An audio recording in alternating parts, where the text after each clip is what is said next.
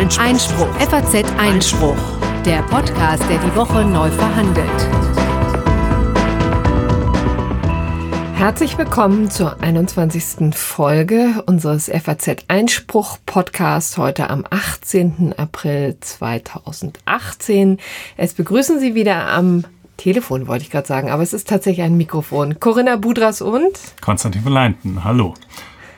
Ja, ich würde sagen, äh, ohne lange Vorrede äh, soll es gleich losgehen. Ähm, als erstes wird äh, Corinna gleich eine kleine Leseraktion oder Höreraktion, müsste man dann in diesem Fall sagen, vorstellen, ähm, äh, die wir betreiben und außerdem mal ganz kurz darauf eingehen, was die Bundesregierung eigentlich momentan so macht, was da so für Gesetzesentwürfe am Kochen sind.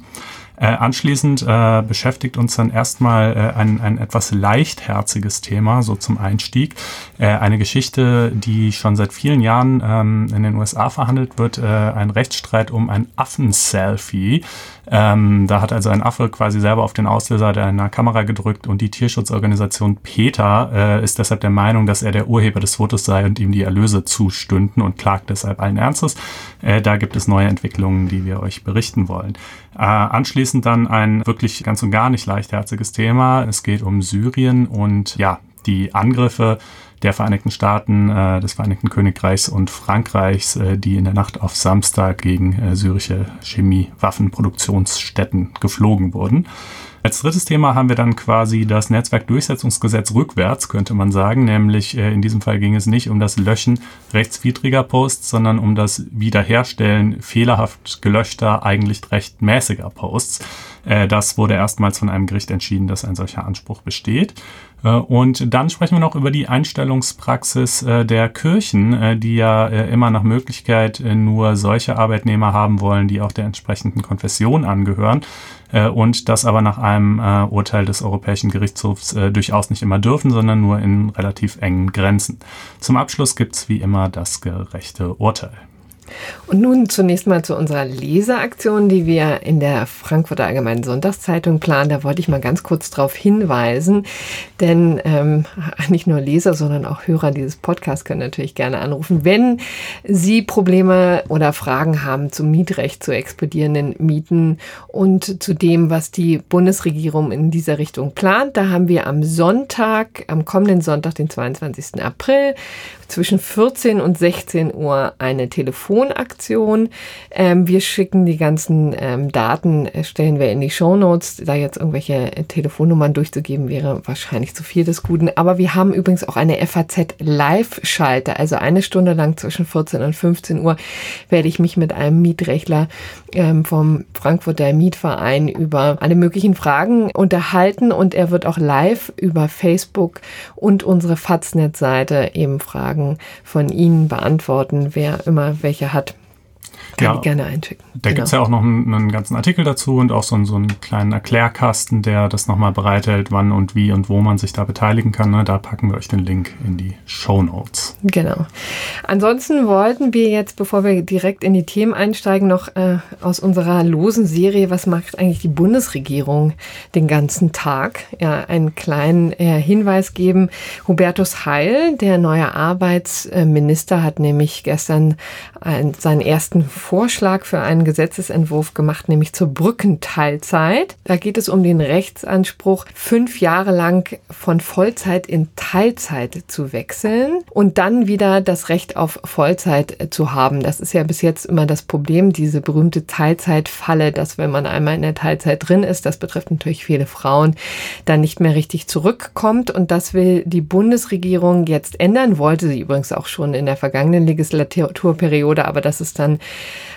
an einem koalitionären Streit gescheitert. Ähm, jetzt eben der neue Versuch von Hubertus Heil ähm, soll schon zum 1. Januar 2019 in Kraft treten, wird diverse Zumutbarkeitsgrenzen haben. Also bei kleinen Unternehmen, die müssen natürlich nicht in gleicher Hinsicht äh, dafür Vorsorge treffen, beziehungsweise das allen Mitarbeitern erlauben. Das würde sie wahrscheinlich auch überfordern. Wir würden die Details tatsächlich dann nochmal besprechen, wenn es tatsächlich soweit ist. Das ist jetzt im Moment nur nur sozusagen ein, schon in einer sehr frühen Phase. Wir wollten aber einfach mal darauf hinweisen, dass sich da in diese Richtung etwas tut.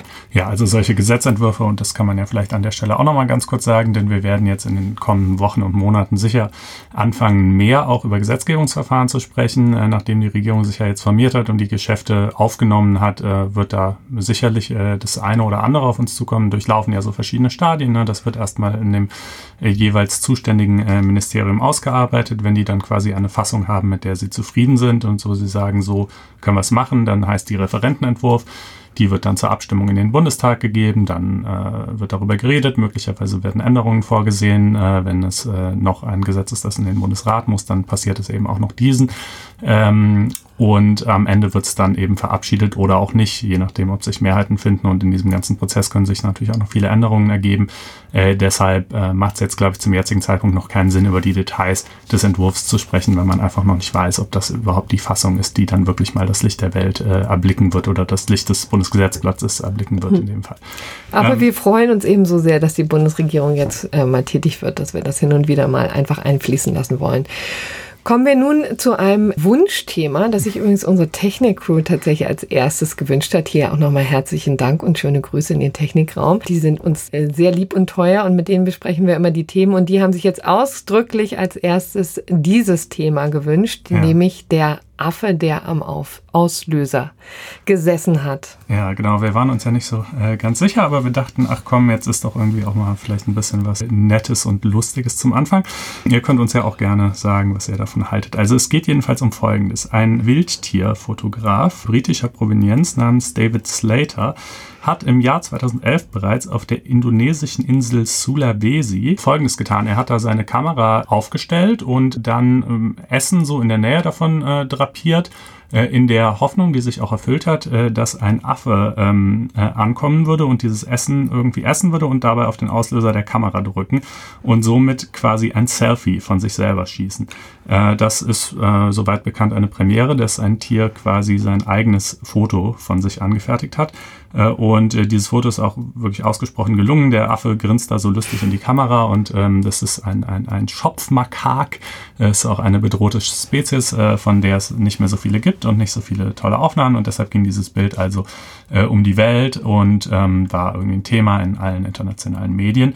Äh, und vor allen Dingen wurde es dann aber eben auch dadurch zum Thema, dass sich die Tierschutzorganisation PETA äh, dazu verstiegen hat, ähm, den Fotografen zu verklagen auf Herausgabe der Erlöse, die er mit diesem Foto generiert hat. Denn, so Peter, ähm, der Urheber dieses äh, Bildes sei ja gar nicht der Fotograf, sondern wer? Der Affe.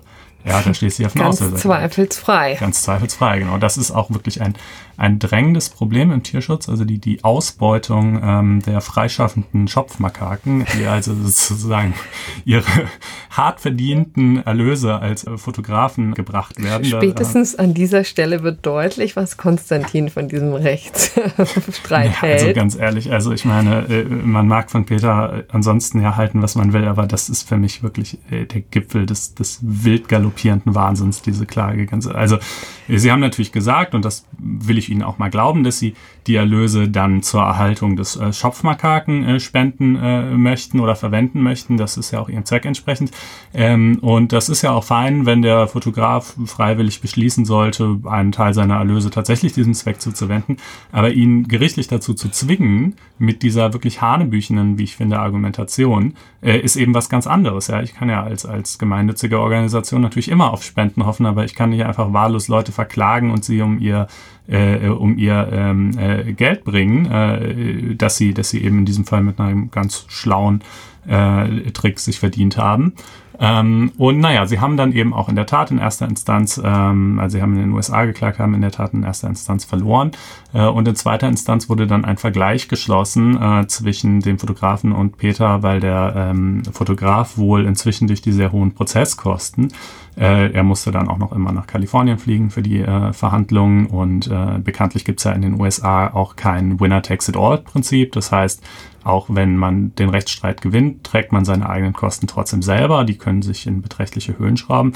Also durch diese Prozesskosten war er wohl zumindest so nach eigener Aussage am Rande der Privatinsolvenz äh, und hat sich dann wohl mehr oder weniger zähneknirschend auf diesen Vergleich eingelassen, äh, demzufolge 25 Prozent seiner äh, Erlöse tatsächlich an Peter fließen sollten. Was aber auch dann darf, äh, darauf schließen lässt, ne, dass dieses Bild, man kann sich ja vorstellen, dass man schon einige Einnahmen dann daraus generieren kann, aber dass die nicht so üppig waren, dass sie tatsächlich jetzt ähm, für wesentlich mehr taugen. Ne? Mhm. Oder, also da haben sie, hat sich wahrscheinlich Peter sogar ins eigene Knie geschossen. Ne? Das verdienen jetzt quasi die Anwälte, das Geld, was dadurch eingenommen wurde und nicht etwa weder der Fotograf noch die Arbeit. Ja, den, den Eindruck muss man äh, gewinnen. Also das war wirklich eine, eine äh, Aktion, die auf allen Ebenen, äh, finde ich, irre ist. Also ich glaube auch die meisten Leute, die sich äh, um Tierschutz sorgen, was ja auch ein total legitimes äh, Anliegen ist, äh, haben auch keine Sympathie für, dafür. Also ganz ehrlich, äh, das ist dann wohl nun wirklich das letzte Problem im Tierschutz, dass, äh, dass irgendwie Tiere ähm, um ihre Einnahmen aus, aus Selfie-Fotos gebracht würden. Aber wie dem auch sei, auf jeden Fall ähm, in zweiter Instanz also Vergleich geschlossen. Damit äh, dachte man eigentlich, sei die Sache erledigt, ist sie aber nicht. Denn jetzt äh, hat, ähm, ich glaube, äh, vor zwei Tagen der Ninth äh, Circuit Court, vor dem die Sache ähm, äh, verhandelt wurde, äh, gesagt, dass er diesen Vergleich nicht anerkennt. Die Möglichkeit äh, besteht im amerikanischen Prozessrecht. Also die Parteien in einem Zivilrechtsstreit können den nicht einfach unter allen Umständen und jederzeit beilegen, äh, sondern es bedarf dann eben der Zustimmung des Gerichts. Und das Gericht hat hier relativ klar gesagt, dass es ähm, der Auffassung ist, dass hier eine, die Schaffung einer ungünstigen Präzedenz vermieden werden soll, was das schon mal nicht gut findet. Ja, also das kennt man ja auch aus dem deutschen Prozessrecht, das ähm, Stichwort VW oder so, ja, die machen das ja auch gerne mal, dass wenn sich ein für sie ungünstiges Urteil abzeichnet, sie dann irgendwie vergleichen oder so. Ähm, äh, das äh, wollte das Gericht nicht und außerdem hat es gesagt, ähm, äh, in den Vergleich hätte zwar der Fotograf und Peter eingewilligt, aber ja nicht der Affe selber. Mhm. Und sozusagen, wenn der Affe denn tatsächlich äh, ein Urheberrecht hätte, dann müsste er ja auch einwilligen äh, in den Vergleich. Insofern könnte der ja gar nicht wirksam sein. Der Fotograf sei deshalb, wenn es dieses Urheberrecht des Affen gäbe, auch nicht davor gefeit, dass morgen die nächste Tierschutzorganisation anrückt und erneut im Namen des Affen klagt, weil der, Proze der Vergleich dann eben nur zwischen ihm und Peter gelten mhm. würde, aber nicht zwischen ihm und dem eigentlich berechtigten Affen. Ähm, ja, so, das ist jetzt noch kein Urteil in der Sache.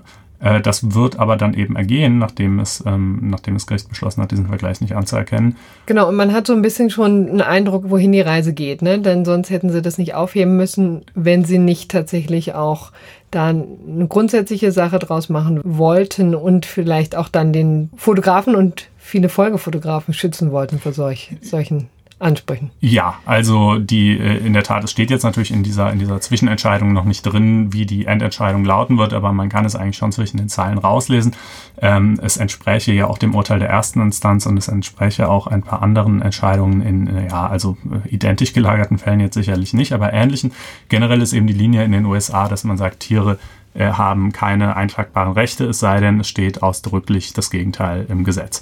Äh, und ein Gesetz, das Tieren ähm, Urheberrechte zubilligen würde, gibt es nicht. Das wäre also quasi eine mehr oder weniger richterrechtliche Konstruktion.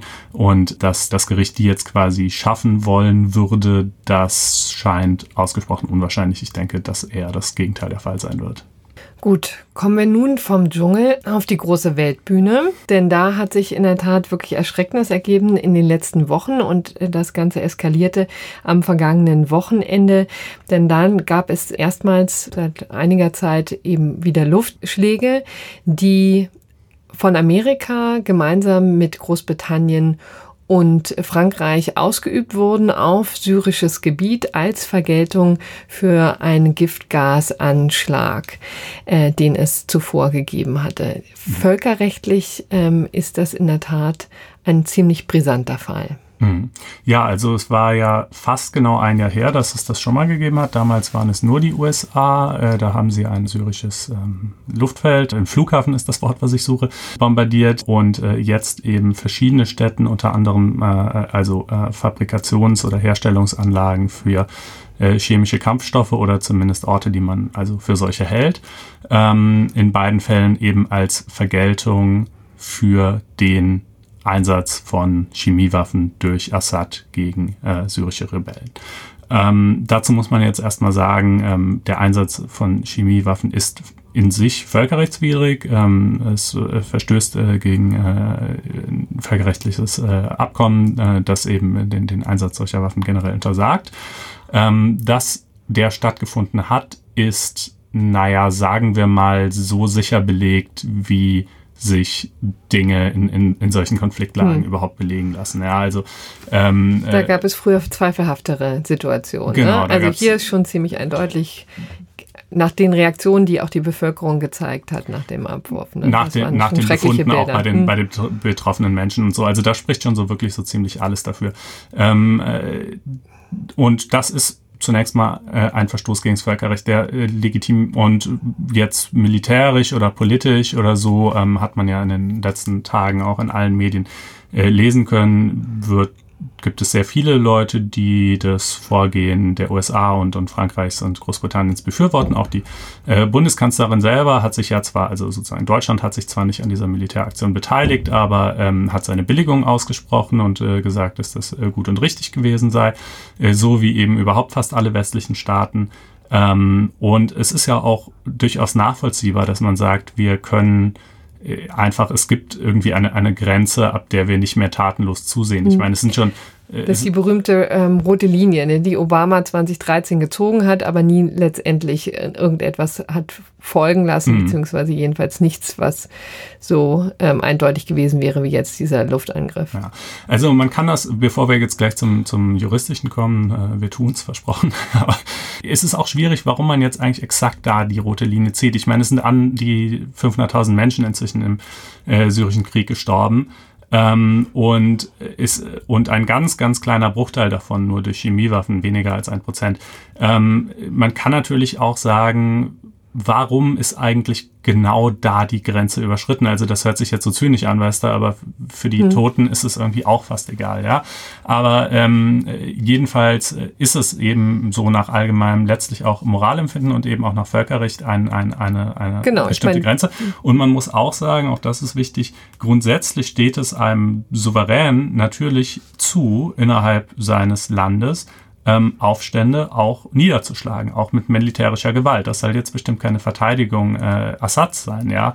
Ähm, aber äh, das ist nicht prinzipiell unzulässig. Ja, das zeigt eben auch das ganze Dilemma, auf dem sich die, dieses ganze völkerrechtliche, die ganze völkerrechtliche Diskussion ähm, eben befindet, ne, mhm. letztendlich. Genau, und aber jedenfalls äh, dabei dann eben Chemiewaffen einzusetzen, das ist jedenfalls unstreitigerweise unzulässig so und äh, deshalb auch ähm, sehr nachvollziehbar irgendwie. Man, man hat ja generell so dieses Dilemma, man will sich nicht wirklich in diesen Krieg einmischen, man will jetzt nicht wirklich ähm, anfangen, da massiv irgendwie An Angriffe gegen, gegen äh, Assad äh, zu fliegen, aber gleichzeitig will man auch nicht irgendwie völlig mit den Händen in der Tasche zuschauen. Und deshalb äh, gibt es eben so diese Linie, die, diese Nadelstiche zu setzen, wenn halt, äh, wenn es halt irgendwie zu doll kommt. Und das, äh, die Linie zieht man eben beim, beim Einsatz von Chemiewaffen. Das ist politisch vielleicht auch alles irgendwie nachvollziehbar, ähm, aber juristisch muss man eigentlich relativ klar oder völlig klar sagen, ähm, ist es völkerrechtswidrig, was äh, die USA und, und äh, Frankreich und äh, Großbritannien hm. da gemacht haben.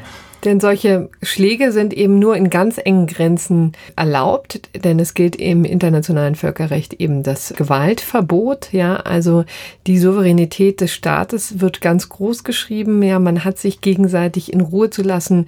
Handlungen, Bombenangriffe, Luftangriffe sind grundsätzlich eben verboten und nur in äh, relativ engen Grenzen äh, erlaubt, nämlich in zwei Situationen. Genau, das eine ist eben, wenn, wenn ein Beschluss des äh, UN-Sicherheitsrats äh, ergeht, der ähm, diesen Angriff äh, vorsieht. Ähm, dazu muss man wissen, der UN-Sicherheitsrat hat 15 Mitglieder, 5 ständige und 10 äh, wechselnde. Ähm, und äh, dieser Beschluss muss äh, mit einer Mehrheit von neun Stimmen gefasst werden. Aber wichtig dabei ist, alle fünf ständigen Mitglieder müssen zustimmen. Wenn also, selbst wenn jetzt 14 von 15 Ja sagen und einer Nein, aber dieser eine ist eins der ständigen Mitglieder, äh, dann wäre der Beschluss nicht wirksam zustande gekommen. Und die ständigen Mitglieder, sollte man vielleicht hier auch nochmal sagen, sind eben Amerika, Frankreich, Großbritannien, also die, die, logischerweise die drei. alle dafür gewesen, genau. die haben es ja sogar ausgeführt. Und ansonsten aber auch noch China und Russland. Genau. Und ähm, China wahrscheinlich, aber Russland mit Sicherheit hätte hier blockiert. Deshalb wurde äh, ein entsprechender Antrag auch gar nicht gestellt, aber es war auch, also klar, dass es aussichtslos äh, wäre. Denn ähm, Russland schlägt sich ja ziemlich eindeutig auf die Seite des Regimes von Assad. Genau, seit jeher und hat da auch schon in der Vergangenheit verschiedene Resolutionen äh, blockiert, die ähm, äh, die Politik von Assad missbilligt hätten oder eben verschiedene mhm. kleinere Maßnahmen vorgesehen hätten und äh, mit absoluter Sicherheit hätte es auch äh, diesen äh, Militärschlag nicht äh, bestätigt, sondern im Gegenteil eben verhindert. Ähm, dann gibt's neben dieser, neben diesem äh, Konzept des Beschlusses des Sicherheitsrats äh, außerdem noch äh, das Selbstverteidigungsrecht. Ähm, das sagt man ist so ein, ein elementarer Rechtsgrundsatz. Ja, also wenn ein Staat äh, selber angegriffen wird, dann darf er sich natürlich verteidigen. Ähm, äh, auch egal, was der Sicherheitsrat dazu sagt. Das Gegenteil wäre ja irgendwie absurd und würde auch kein Staat mitmachen. Aber das ist hier ja auch nicht der Fall. Also weder die USA noch Frankreich noch Großbritannien wurden von äh, Assad angegriffen. Mhm. Und das war es eigentlich schon, was das geschriebene Recht betrifft. Ja. Aber jetzt gibt es natürlich auch unter Völkerrechtlern die Erkenntnis, dass der äh, Sicherheitsrat eben ja, ich will nicht sagen völlig dysfunktional, aber doch jedenfalls in manchen Konfliktlagen, je nachdem wie eben die politische Gemengelage äh, aussieht, ist er eben dysfunktional. In 90 Prozent der Fälle ja, kann man eigentlich, sagen. Ne? Eigentlich schon, genau. Also äh, es ist eben genau das Problem, man will alle international weltpolitisch großen Player da äh, im Boot haben, hat man ja irgendwie auch. Aber fast immer hat eben einer irgendwie seine Finger äh, in, äh, so im Spiel, dass ihm halt das nicht passt, was der andere möchte. Äh, und deshalb ist es eben sehr schwierig, da ähm, einen einheitlichen Beschluss zu erzielen unter diesen Fünfen. Und äh, deshalb gibt es eben schon die äh, Erwägung, ähm, ob, äh, ob man da irgendwie noch, noch andere ähm, Mittel finden könnte. Und es gibt eben das äh, Konzept der humanitären Intervention ähm, über das man äh, nachdenkt als völkergewohnheitsrechtliches ähm, äh, Instrument, also quasi das eben nicht geschriebenes Recht, aber äh, sozusagen ein, ein äh, durch längerfristige Praxis und äh, allgemeines Anerkanntsein äh, legitimiertes Instrument. Ähm, und das ist eben übrigens auch das Spannende am Völkerrecht. Ne? Da ist, wird eben anders als wir es eben vom deutschen Recht kennen, ne? wo eben alles so schön ausformuliert ist, alles in äh, sich äh, zusammengefegt ist im BGB und äh, im Strafgesetzbuch und so weiter, wird eben vieles sozusagen im äh, Völkerrecht entwickelt. Auch dadurch, dass Menschen, also Regierungen Rechtsäußerungen ähm, tätigen. Ne? Also dass sich insbesondere jetzt auch hier äh, immer beobachtet wird, sozusagen, wie verhalten sich Völker, welche Rechtsmeinungen haben sie und das fließt dann sozusagen auch in den Diskurs mit ein und letztlich kann das auch eine Säule der Rechtsbildung sein. Das ist sozusagen etwas anders und etwas kompliziert am Völkerrecht. Und deswegen ist es auch nicht uninteressant zu sehen, wie sich hier die ähm, drei Staaten, die involviert waren, eben Großbritannien, Amerika und Frankreich dazu geäußert haben, nämlich äh, Frankreich und die äh, Vereinigten Staaten gar nicht, was das Völkerrecht angeht. Großbritannien hat tatsächlich ähm, festgestellt, für sich, ähm, es hält diesen Schlag für völkerrechtsgemäß. Und auch vor diesem Hintergrund äh, ist das eben einfach interessant. Mhm.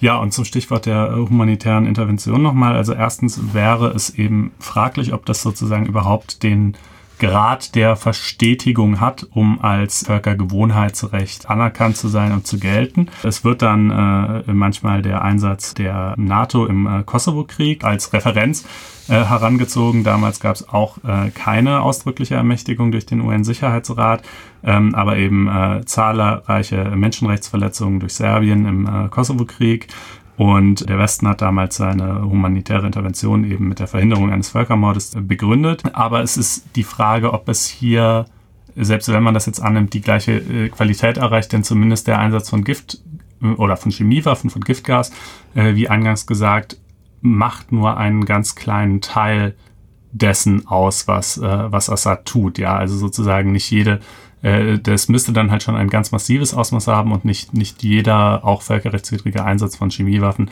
äh, würde gleich dazu berechtigen, äh, dieses, ähm, dieses eben ohnehin nicht geschriebene Rechtsinstitut heranzuziehen, um äh, da militärisch äh, gegen ihn vorzugehen.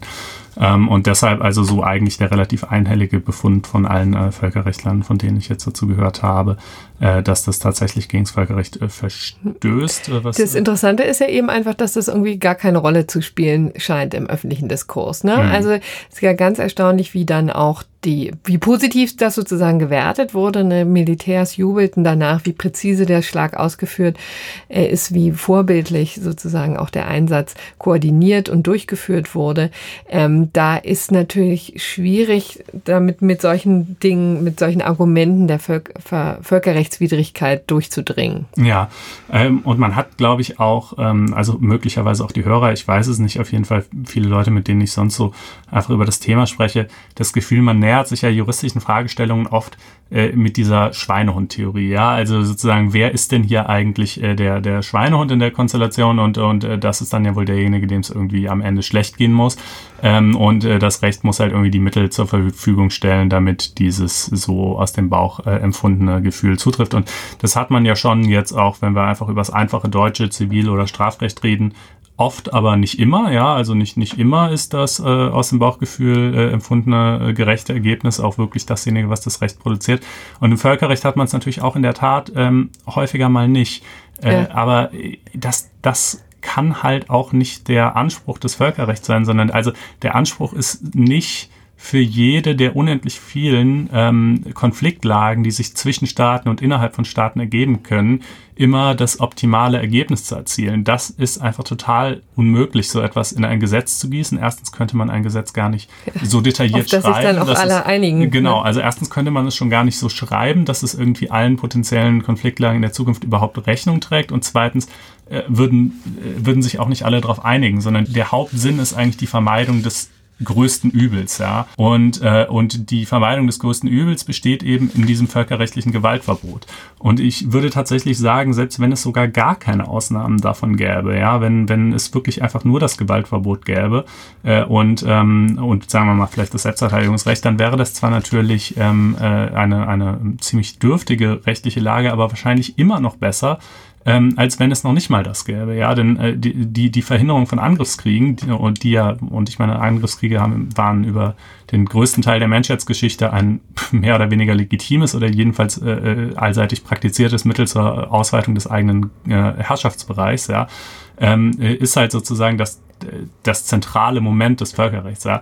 Und natürlich führt das dann dazu, dass man eben Lagen hat, wie beispielsweise hier, wo man äh, aus dem Bauch heraus oder aus dem Moralempfinden heraus sagt, mein Gott, dieser Assad, das ist doch irgendwie ein Diktator und ein Schwein und äh, äh, da müssen doch jetzt mal die westlichen Staaten irgendwie eingreifen.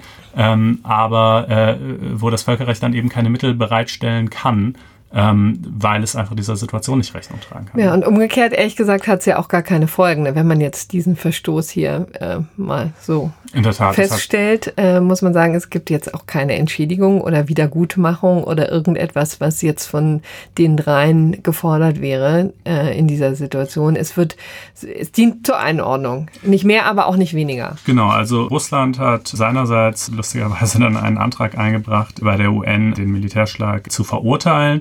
Und äh, der ist aber ebenfalls abgelehnt worden. Da hat sich keine Mehrheit äh, für gefunden von ja. Mitgliedstaaten, die das äh, jetzt hätten verurteilen wollen. Ähm, insofern, ja, klar, äh, letztlich die, die, über, die Konsequenzen sind äh, überschaubar in juristischer Hinsicht. Das muss man auch ganz klar sagen. Ja. Von der großen Weltbühne hin zum Landgericht Berlin, die jetzt das erste Urteil gefällt werden, das zumindest bekannt geworden ist, in einem ähm, Facebook-Post-Fall. Also da wurde eben ein Facebook-Post von Facebook gelöscht ähm, in Zusammenhang mit dem Netzwerkdurchsetzungsgesetz. Ja, also das weiß man nicht ausdrücklich. Ich meine, die haben ja auch Man weiß überhaupt relativ weniger, wenig zu diesem konkreten Fall, weil hm. eben auch noch keine äh, Gründe vorliegen, ähm, sondern man muss sich auf recht wenig Informationen stützen. Aber jedenfalls wurde das, ähm, wurde der gelöscht und das Landgericht Be Berlin hat Facebook jetzt ähm, verurteilt, ähm, den Post wiederherzustellen. Mhm. Das ist eben das, was hier sozusagen erstmalig entschieden worden ja, ist. Ja, vielleicht lesen wir ihn einfach nochmal vor, damit man sich mhm. überhaupt eine ähm, eine Vorstellung davon machen kann, was äh, der Rechtsstreit eigentlich äh, umfasste. Ähm, es ging eben ein, um, um einen Artikel der Basler Zeitung, der hatte die Überschrift äh, Viktor Orban spricht von muslimischer Invasion und der wurde von einem Nutzer mit den Worten kommentiert, die Deutschen verblöden immer mehr, kein Wunder, werden sie doch von linken Systemmedien mit Fake News über Facharbeiter, sinkende Arbeitslosenzahlen oder Trump täglich zugemüllt. Das also eine ziemlich ähm, deutliche Äußerung, allerdings muss man ehrlicherweise sagen, auch nicht eine, die jetzt sonderlich aus dem Rahmen fallen würde. Sowas ist inzwischen ja auch täglich Brot auf mhm. den sozialen Medien, Facebook, Twitter und so weiter und richtet sich vor allen Dingen auch an niemanden persönlich. Also das ist vielleicht so eine generelle Pöbelei, von mhm. der man auch ähm, sagen muss, ja, der der deutsche Rechtsstaat muss auch solche Dinge eben aushalten. Äh, Facebook wollte das nicht aushalten, sondern hat eben gesagt, das verstoße die, gegen die Gemeinschaftsstandards. Das ist ja immer sozusagen dieser, ähm, diese Generalklausel, auf die sich Facebook dann immer stützt, wenn es ähm, solche, gegen solche Dinge vorgeht. Und er hat den Nutzer eben für 30 Tage gesperrt. Dann hat der Nutzer einen Anwalt eingeschaltet und äh, daraufhin hat Facebook die Sperre zurückgezogen, aber die Löschung eben nicht rückgängig gemacht und dagegen hatte er sich gewehrt. Und äh, wie gesagt, das Landgericht Berlin hat dem jetzt, ist dem jetzt gefolgt, hat gesagt, ähm, das müsse, es sei von der Meinungsfreiheit gedeckt und deswegen habe Facebook eben auch keine Handhabe, diesen, äh, diese Meinungsäußerung zu unterdrücken. Ja, also äh, da, zum einen sei es von der Meinungsfreiheit gedeckt und zum anderen ergäbe sich eben, und das ist ja schon das Bemerkenswerte an der Entscheidung, wir wissen jetzt zwar noch nicht, wie das Gericht das exakt eigentlich hergeleitet hat, aber es ergäbe sich jedenfalls aus dem Vertragsverhältnis, das der Nutzer mit Facebook hat, äh, auch ein Anspruch darauf, dass ähm, nicht löschungswürdige Inhalte auch tatsächlich nicht gelöscht werden. Ja, also ähm, Facebook kann halt nicht mal so mutliebig hingehen und sagen, ich lösche mal dieses oder jenes. Und äh, das ist ja ähm, eigentlich der Punkt, der eben bei der ganzen Debatte um das Netzwerkdurchsetzungsgesetz auch häufig kritisiert wurde, dass man gesagt hat, das Gesetz schafft Anreize zum Löschen, aber es schafft keine Anreize zum Stehen lassen. Ähm, Dieses berühmt, berühmte Overblocking. Ne? Genau, im Zweifelsfall lieber, lieber löschen. einmal zu viel als einmal zu wenig. Ne? Da, und und äh, das wird jetzt natürlich durch dieses Urteil auch nicht komplett beseitigt, dieses Problem. Denn die, die Bußgelder nach dem NetzDG, die drohen immer noch dann und nur dann, wenn man zu viele rechtswidrige Posts stehen lässt und nicht, wenn man zu viele rechtmäßige hm. Posts löscht. Also das ist eigentlich das Anreizsystem äh, ist da ein bisschen verschoben. Ne? Letztendlich gibt es nur einen Anreiz zu löschen und mm. nicht sozusagen nicht, nicht, nicht zu ertragen. Genau. Ähm, aber immerhin äh, gibt es jetzt offenbar, also zumindest wenn sich diese Entscheidung äh, äh durchsetzen sollte, äh, den Weg über die Zivilgerichte. Jetzt muss man realistischerweise sagen, wie viele Leute werden den bestreiten? 0,0001 Prozent. Also wer erhebt ernsthaft Klage, ähm, äh, weil irgendwie ein Post gelöscht wurde, um den wiederherstellen zu lassen. Aber äh, zumindest ist das so die ganz interessante Linie des äh, Gerichts Berlin, dass das äh, gehen soll. Und ähm, ja, wenn die Gründe vorliegen, dann können wir da vielleicht auch nochmal genaueres nachtragen, äh, was exakt jetzt die Begründung ist, inwiefern das aus dem Vertragsverhältnis äh, folgen könnte. Mhm. Aber ähm, ja, also auch als, als Vertreter der Systemmedien, glaube ich, äh, erhalten wir das trotzdem hier in diesem Fall für eine ganz äh, gerechtfertigte Entscheidung, oder? Also ich ja, finde ich auch.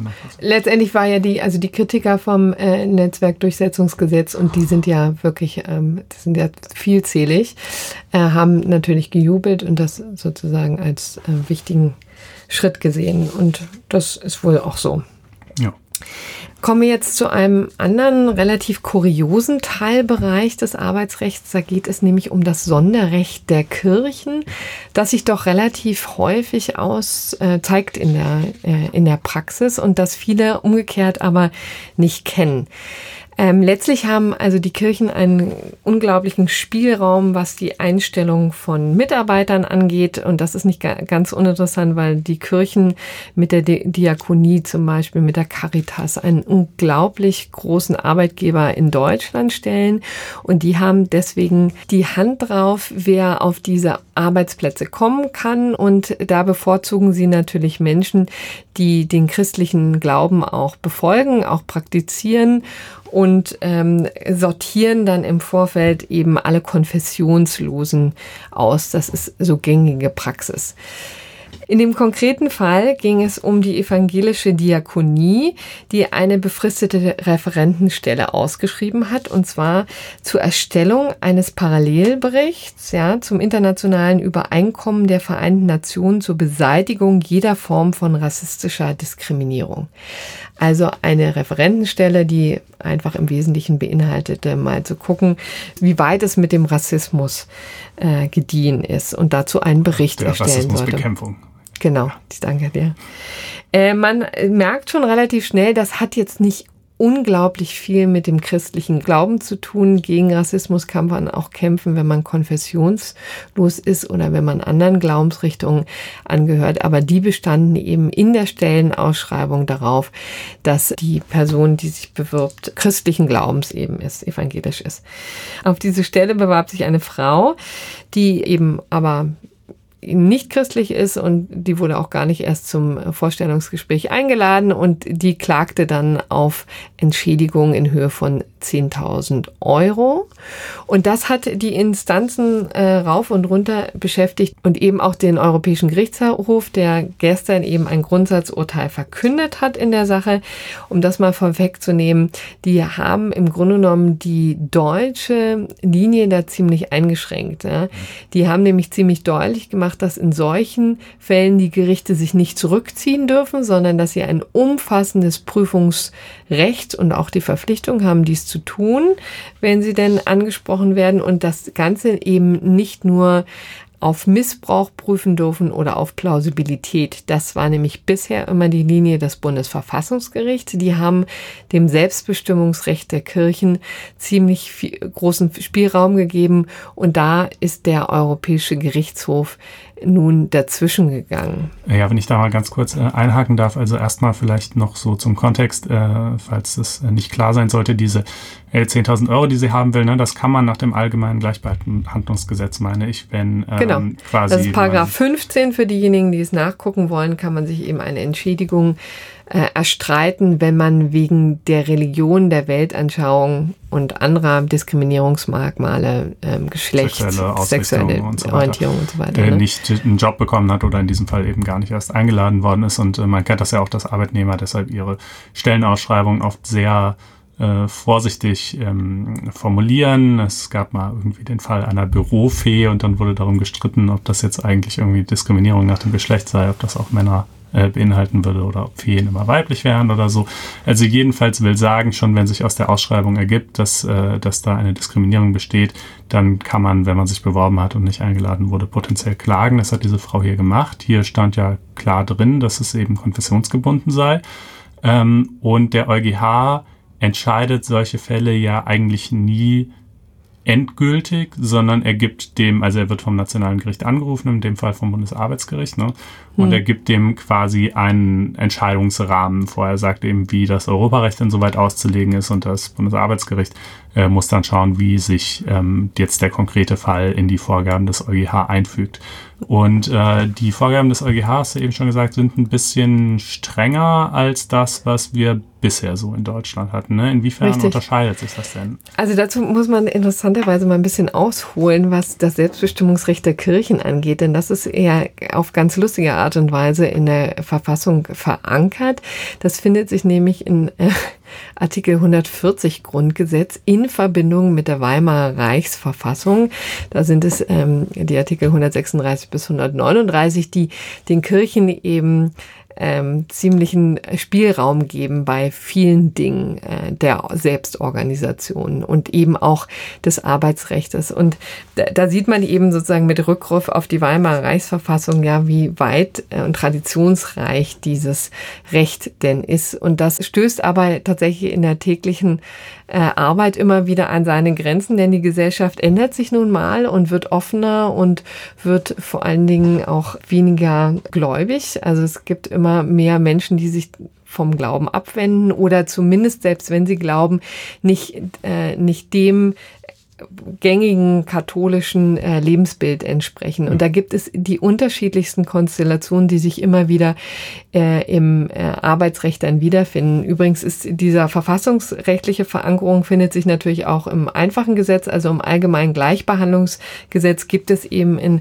Paragraph 9 auch eine explizite Klausel, dass eben Kirchen als Arbeitgeber natürlich ihre Arbeitnehmer aussuchen dürfen. Und die Frage ist immer, wie, wie weit eben diese Ausnahmen reichen. Und da gibt es eben die unterschiedlichsten Konstellationen. Es gibt tatsächlich diese Einstellungsfragen, die immer wieder den Arbeitgeber beschäftigen, dann die Arbeitsgerichte beschäftigen. Ne? Also muss ein Gärtner denn tatsächlich wirklich evangelisch sein, um die Rosen ähm, der Gemeinde schneiden zu können? Das sind solche Fragen. Auf der anderen Seite gibt es auch immer wieder Konstellationen, ja, wo schon Mitarbeiter ähm, im Unternehmen drin sind, denen dann gekündigt wird, weil sie eben nicht die Loyalitätspflichten des Arbeitsgeber genügt getan haben, etwa weil sie ähm, die Dreistigkeit besessen haben, sich scheiden zu lassen. Ja, oder neu wieder zu heiraten. Ich ja. glaube, das, das ist äh, noch das. Genau, die äh, Scheibung geht gerade noch, ähm, aber tatsächlich ähm, ist die Wiederverheirat, äh, die Wiederheirat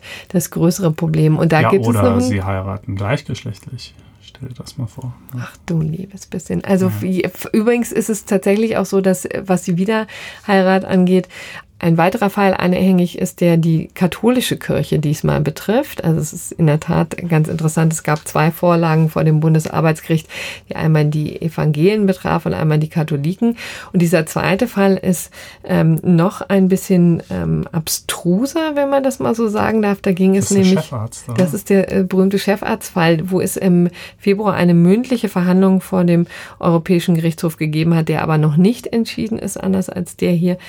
Und in diesem Chefarztfall ging es ähm, tatsächlich um ein Krankenhaus, katholisches Krankenhaus, das aber als GmbH organisiert war. Und dieser Chefarzt ähm, hatte sich eben tatsächlich scheiden lassen und wollte wieder heiraten und hat das auch getan und hat ähm, dann Ärger bekommen, beziehungsweise Postman die, die Kündigung.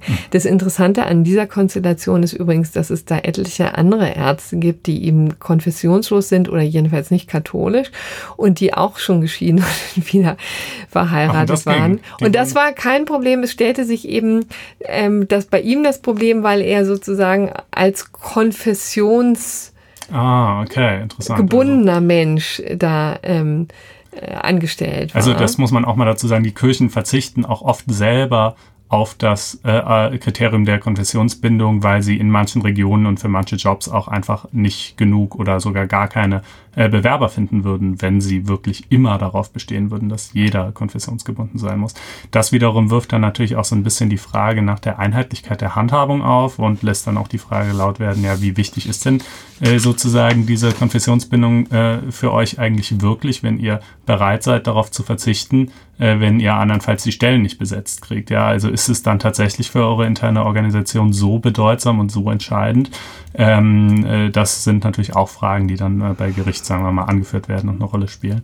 Und Absolut, ähm, ja. ja, gut, die Chefarztsache ist noch nicht entschieden. Wie gesagt, da wurde mittlich verhandelt. Da hatten wir zu dem Anlass übrigens auch einen schönen langen Text auf Einspruch, der nochmal so die ganzen Hintergründe referiert. Ach, du meinst unser neues Online-Magazin? Könnte sein, dass davon die Rede ist, genau. Ähm, äh, erwähnten wir vielleicht schon das eine oder andere Mal. Tun wir aber auch immer wieder mit Vorliebe. faz-einspruch.de könnt ihr besuchen und dort alles dazu erfahren. Und ihr könnt in die Shownotes zu dieser Sendung blicken und werdet dort einen Link auf den äh, gerade erwähnten Artikel finden und auch sonst noch zu manchem, äh, was hier äh, die Sache vertieft und weiterführt. Genau. Und ähm, ja, jetzt jedenfalls äh, ist hier die Entscheidung des EuGH ergangen und der ja, was genau ähm, macht er jetzt zur Voraussetzung? Also er mahnt sozusagen an, dass die ge deutschen Gerichte eben genauer hinschauen müssen in Zukunft. Mhm. Das haben sie ähm, zumindest in Teilen auch getan bisher. Ähm, da wurde immer ein bisschen unterschieden zwischen verkündungsnahen Bereichen. Ja, also ich meine, natürlich wird von einem Priester und einem Pfarrer und der Seelsorge allgemein vielleicht, äh, also natürlich noch verlangt werden dürfen, dass die christlichen Glaubens sind. Alles andere wäre auch das wirklich wäre abstrus. Bisschen, ja. ja. Aber äh, je ver verkündungsferner die also Tätigkeit die Verkündung ist, der Lehre ist gemeint oder des, des, des Glaubens. Glaubens äh, genau. Ja, ja, ähm, je ferner es ist, desto schwieriger wird es äh, für die Kirchen daran festzuhalten. Äh, und hier ist es eben so, dass das Bundesverfassungsgericht da lange Zeit, auch bis zum Jahr 2014, das war quasi die letzte aufsehenerregende äh, Entscheidung, die haben da immer die schützende Hand über die Kirche gehalten und denen auch ziemlich weiten Spielraum äh, gelassen und da ziemlich eindeutig gesagt, den Gerichten steht es allenfalls zu, eine Plausibilitätsprüfung zu machen. Also ähm, nur wenn es ins Auge springt, dass es wirklich total fernliegend ist, dann äh, dann okay. äh, ist es äh, äh, rechtswidrig, aber ansonsten können die Kirchen das organisieren. genau. Wollen, Und das hat übrigens das äh, Bundesverfassungsgericht eben in diesem 2014, in diesem Chefarztfall ziemlich deutlich gesagt, das zurückgegeben an das Bundesarbeitsgericht. Und die haben jetzt so einen kleinen Aufstand geprobt und fanden sich offensichtlich da nicht wieder mit diesem Urteil und haben deswegen den Europäischen Gerichtshof angerufen und ihn zur Klärung ähm, der Rechtslage gebeten, denn das Ganze kollidiert natürlich nicht mit ähm, europäischem Recht. Nur dann sozusagen ist, wird ja der Europäische Gerichtshof überhaupt eingeschaltet. Und da ist auch auf europäischer Ebene gibt es auch das Selbstbestimmungsrecht der Kirchen. Aber das ist nicht ganz so weitreichend wie die deutsche Rechtsprechung. Deswegen hat das Bundesarbeitsgericht den Europäischen Gerichtshof eben zur Klärung angerufen. Und das ist dabei herausgekommen. Also, das Selbstbestimmungsrecht wird, ähm, das ist äh, vielleicht eine recht zuverlässige Prognose, ein bisschen genauer geprüft in Zukunft, wird wahrscheinlich auch das eine oder andere Mal stärker beschnitten, als es bisher der Fall war. Das heißt, es können, es wird sich, die Kirche wird sich öffnen, was ihre Mitarbeiter angeht. Ja, das äh, ist doch eine ganz interessante Entscheidung, die dann ja sicherlich noch so manches Folgeurteil ähm, hervorrufen wird. Aus meiner Sicht äh, wäre das, glaube ich, auch ein Kandidat für das gerechte Urteil gewesen, aber da haben wir schon eine andere Entscheidung für vorgesehen. Äh, und es kann ja auch mal mehrere gerechte Urteile in einer Woche geben. Ja? Ähm, diese hier ist, äh, diese Entscheidung ist äh, schon etwas älter, nämlich von Anfang April, ähm, wird aber sowieso erst in einigen Monaten dann so praktische Relevanz erlangen, sage ich mal, äh, nämlich äh, Ende November äh, wenn äh, Thanksgiving ansteht. Ja, denn äh, im Zusammenhang mit äh, Thanksgiving ähm, gibt es äh, in den USA schon als, als äh, seit langem etablierte Tradition und seit einigen Jahren äh, zunehmend auch in Deutschland den Black Friday. Ja, also so der äh, ein, ein Tag, an dem ganz viele Hersteller ihre Waren deutlich vergünstigt anbieten. Ja, und wo die Massen dann tatsächlich in die Läden strömen. Also das wer bei Black Friday schon mal unterwegs war, wird ähm, sich wird es sehr bereut haben, denn es ist ein unfassbares Gedränge in den Vereinigten Staaten. Es gibt auf YouTube so Videos, wo die Leute also wirklich wie die Geistesgestörten da den Laden stürmen, sobald die Türen aufgehen. Und es gibt auch immer genau. wieder Aufnahmen von Leuten, die also sich also wirklich förmlich äh, Schlägereien liefern in den, in den Elektronikläden oder so, um den ja. letzten stark vergünstigten Flachbildfernseher. Genau, und das, damit wird übrigens dann das äh, Holiday Shopping, also das Christmas Shopping eingeläutet sozusagen. Mhm. Ähm, da stürmen dann die Massen los und Black Friday eben, weil das sozusagen dann den Handel in die schwarzen Zahlen treibt. So super. Das ist der läuft. Hintergrund davon. Genau, so, ja. so super läuft äh, der Absatz an diesem Tag. So, und der ist inzwischen auch nach Deutschland übergeschwappt. Ähm, es gibt auch Cyber Monday, ja, ja eingeführt von Amazon, glaube ich, die jetzt am Montag dann drauf oder davor, da waren auch immer ähm, Dinge auf den Markt schmeißen. Also es ist ein wahres Einkaufsfest und äh, das dachte sich auch ein cleverer Mensch, der sich nämlich diesen ja, also dieses, dieses wertvolle Kulturgut, das jetzt äh, in Deutschland auch Einzug gehalten hat, sollte uns verwehrt werden und wurde uns auch zumindest ein Stück weit verwehrt. Äh, warum? Aus folgendem Grund. Eine, ähm, ein Unternehmen, das in Hongkong ansässig ist, hat sich die Marke Black Friday als Wortmarke registrieren lassen.